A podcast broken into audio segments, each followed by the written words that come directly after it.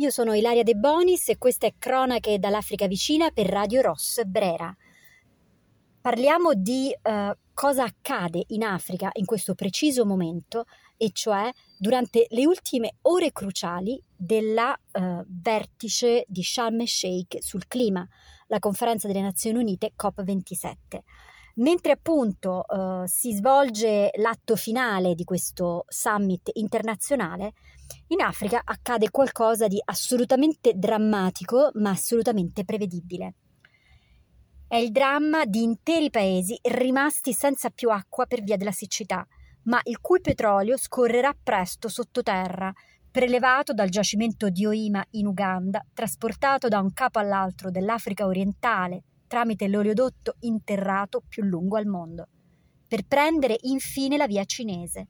Dunque, petrolio che uscirà dall'Africa orientale, arriverà in Cina e in altri paesi asiatici, ma che non porterà alcuna ricchezza all'Africa. E il paradosso sta proprio nel fatto che in questi villaggi della savana di Tanzania ed Uganda non piove e dunque non c'è acqua.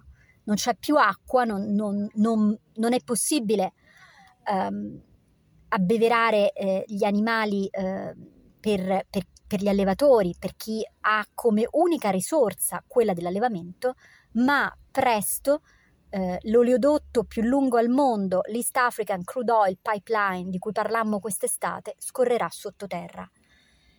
L'investimento è della francese Total Energies, impegnata al 64%, e della CNOC cinese, con la partecipazione minoritaria di due governi africani, Tanzania ed Uganda per l'appunto. A parlarne ormai da mesi è la stampa internazionale, dal Guardian alla BBC, ma sono soprattutto gli attivisti Stop EACOP, il movimento Fridays for Futures, il WWF, nonché il movimento Laudato Si e Papa Francesco. Il Papa a marzo scorso ha incontrato gli ambientalisti africani e li ha sostenuti. L'estrazione di petrolio in Uganda genererebbe fino a 34 milioni di tonnellate di emissioni di carbonio l'anno, avverte oggi il Parlamento europeo, in quella risoluzione adottata il 14 settembre scorso che ha sollevato molte polemiche persino in Africa. Per limitare il riscaldamento globale ad 1,5 gradi centigradi, scrive il Parlamento, in modo da prevenire gli effetti più deleteri dei cambiamenti climatici, sarebbe necessario arrestare immediatamente lo sviluppo di nuovi progetti nel settore petrolifero e del gas, cosa che non solo non sta accadendo, ma anzi genera esattamente l'opposto. L'EACOP fa discutere, poiché ha contro ogni indicazione di disinvestimento dai combustibili fossili, alimenta invece gli investimenti in petrolio.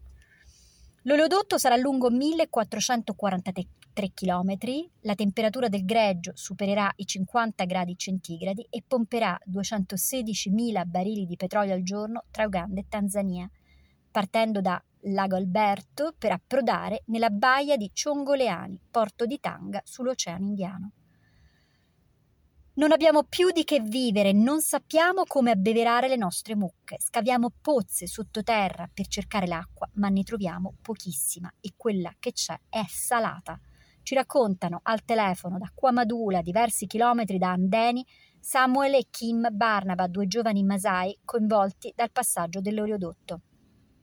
Gli operatori dell'EACOP sono tornati anche di recente qui da noi, devono far passare da qui l'oleodotto, dicono i masai, ma le compensazioni per la comunità locale praticamente non esistono. Samuel ci invia foto e video che mostrano gli abitanti del villaggio intenti a scavare nella terra dura per cercare l'acqua. Il paradosso sta tutto qui.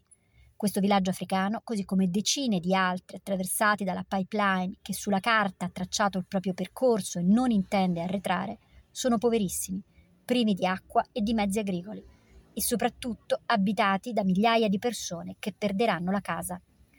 Il futuro del pianeta è nelle nostre mani, ci dice suor Focas Niema della congregazione di Nostra Signora di Usambara, direttrice di una scuola secondaria all'Uscioto, nelle foreste della Tanzania. Vogliamo vivere in armonia, preservare la natura, partendo dalla enciclica Laudato Si. Altra voce missionaria critica nei confronti del progetto petrolifero EACOP è quella di padre Riccardo Maria Riccioni, dei Piccoli Fratelli d'Africa di Morogoro in Tanzania, il missionario che abbiamo incontrato nel viaggio recente di quest'estate sulle tracce della pipeline ci dice: progetti come questo non favoriscono lo sviluppo perché il lavoro che garantiscono è di pessima qualità e a tempo determinato.